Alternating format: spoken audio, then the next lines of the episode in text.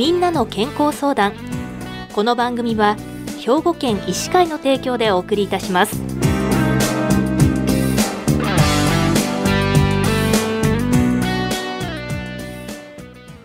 みんなの健康相談ご案内の岡本里奈です。今週は兵庫県医師会の明石市明石医療センター副院長でいらっしゃいます総合内科の木南沙織先生にお話をお伺いします。木南先生おはようございます。おはようございます。今日はよろしくお願いいたします。よろしくお願いします。まずお便りをいただいておりますのでご紹介いたします。はい。80歳の男性からです。4、5年前から体がふらふらし、椅子に座るときにふーっとします。立ち上がって歩き始めると体が横にふらつきます。血圧は上が107から118、下が40から60ほどです。常に上下ともに低めです。糖尿病も患っています。耳鼻咽喉科も受診していますが、耳には異常はないと言われています。脳神経内科でも脳は大丈夫と言われます。最近フラフラするのが少し激しくなったように思います。何かに見てもらったらいいのでしょうかということなんですが、この方、どのような病気が考えられますか？ご質問の方は立ったり座ったりした時や歩行時に体がふらつくということにお困りのことですね。耳鼻咽喉科や脳神経内科で異常がなくて原因は三半規管や脳の病気によるものではないと思います。糖尿病をお持ちということですので糖尿病性神経障害がふらつきの原因の一つに考えられます。今、名前が挙がりました。糖尿病性神経障害。これは具体的にどのような病気なんでしょうか？糖尿病はですね血糖が高くなる病気なんですけども体中の血管が傷んできて血管の合併症が起こります。体の大きな血管が傷みますと心筋梗塞や脳梗塞などが起こります。これを大血管合併症と言います。また高血糖によって体の細い血管も傷むのですけれどもこれは糖尿病に特有の合併症で神経障害失明に至ることのある網膜症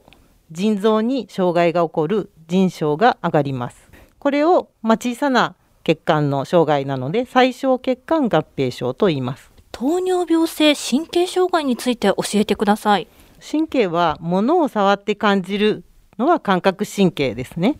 で手足を動かしたりするのが運動神経ですそして血圧の調整とか消化管を動かすのには自律神経が関わります糖尿病では高血糖による神経細胞の変化とか動脈硬化から来る神経細胞への血流不足によって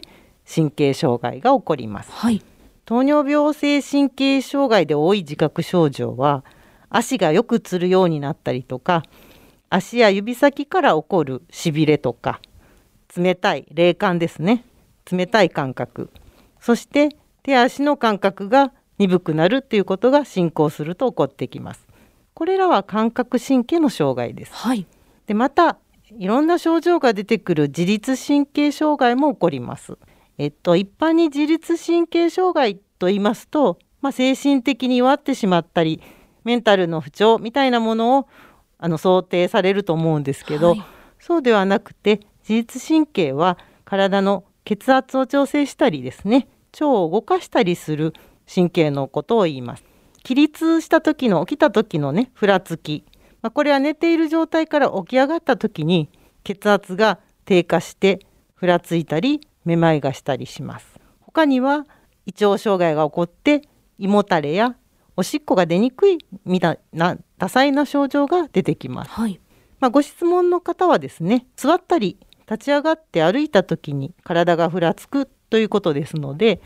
糖尿病による自律神経障害が起こって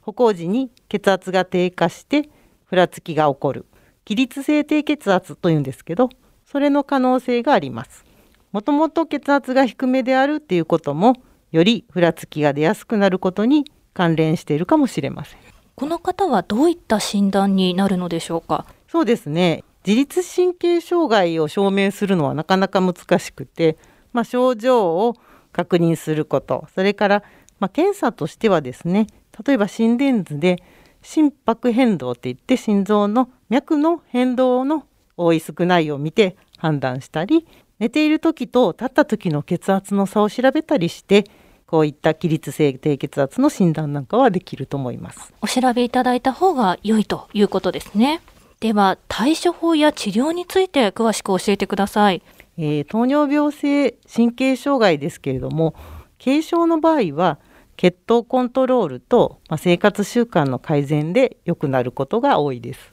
起立性低血圧にはなるべく血圧を下げる薬は使わないようにします。急に立ち上がったりするなどの体位の変化で血圧が下がりやすいので、まあ、ゆっくり動くように心がけましょう。糖尿病性の神経障害が進行しますと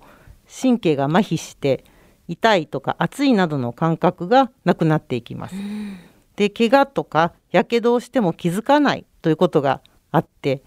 足の潰瘍とかエソと言われる足が腐るような状態にまで進行してしまうと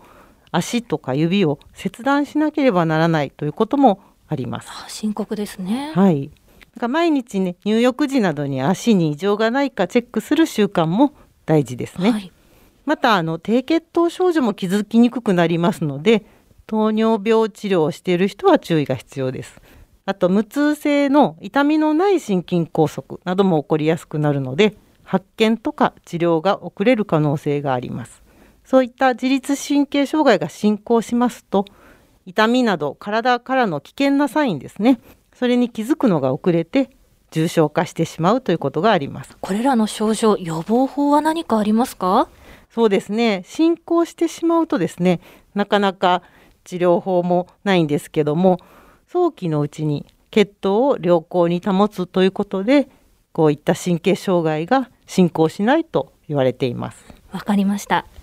では最後に今回ご質問いただいた方何かに見ていただいたらいいのかを含めてアドバイスをいただけますか？耳鼻咽喉科とか脳神経内科で病気を否定されていて、まあ、糖尿病性神経障害がま疑われるということなんですけど糖尿病性神経障害はやはりあの糖尿病を見てくださっているかかりつけの先生によく今の現状を相談して、まあ、なるべく血糖をよくコントロールするという方に頑張っていただければと思います。日頃のふらつきに対してですけども手すりなどを持ってたゆっくり立ち上がるといったことを気をつけていただいたり、まあ、歩く時は杖を使うなどですねふらつきに対してあの対応していただいたらいいのかなと思っております。はいわかりました。ありがとうございました。今週は兵庫県医師会の明石市明石医療センター副院長でいらっしゃいます総合内科の木南沙織先生に糖尿病性神経障害についてお話をお伺いしました。木南先生ありがとうございました。ありがとうございました。みんなの健康相談。ご案内は岡本里奈でした。この番組は兵庫県医師会の提供でお送りいたしました。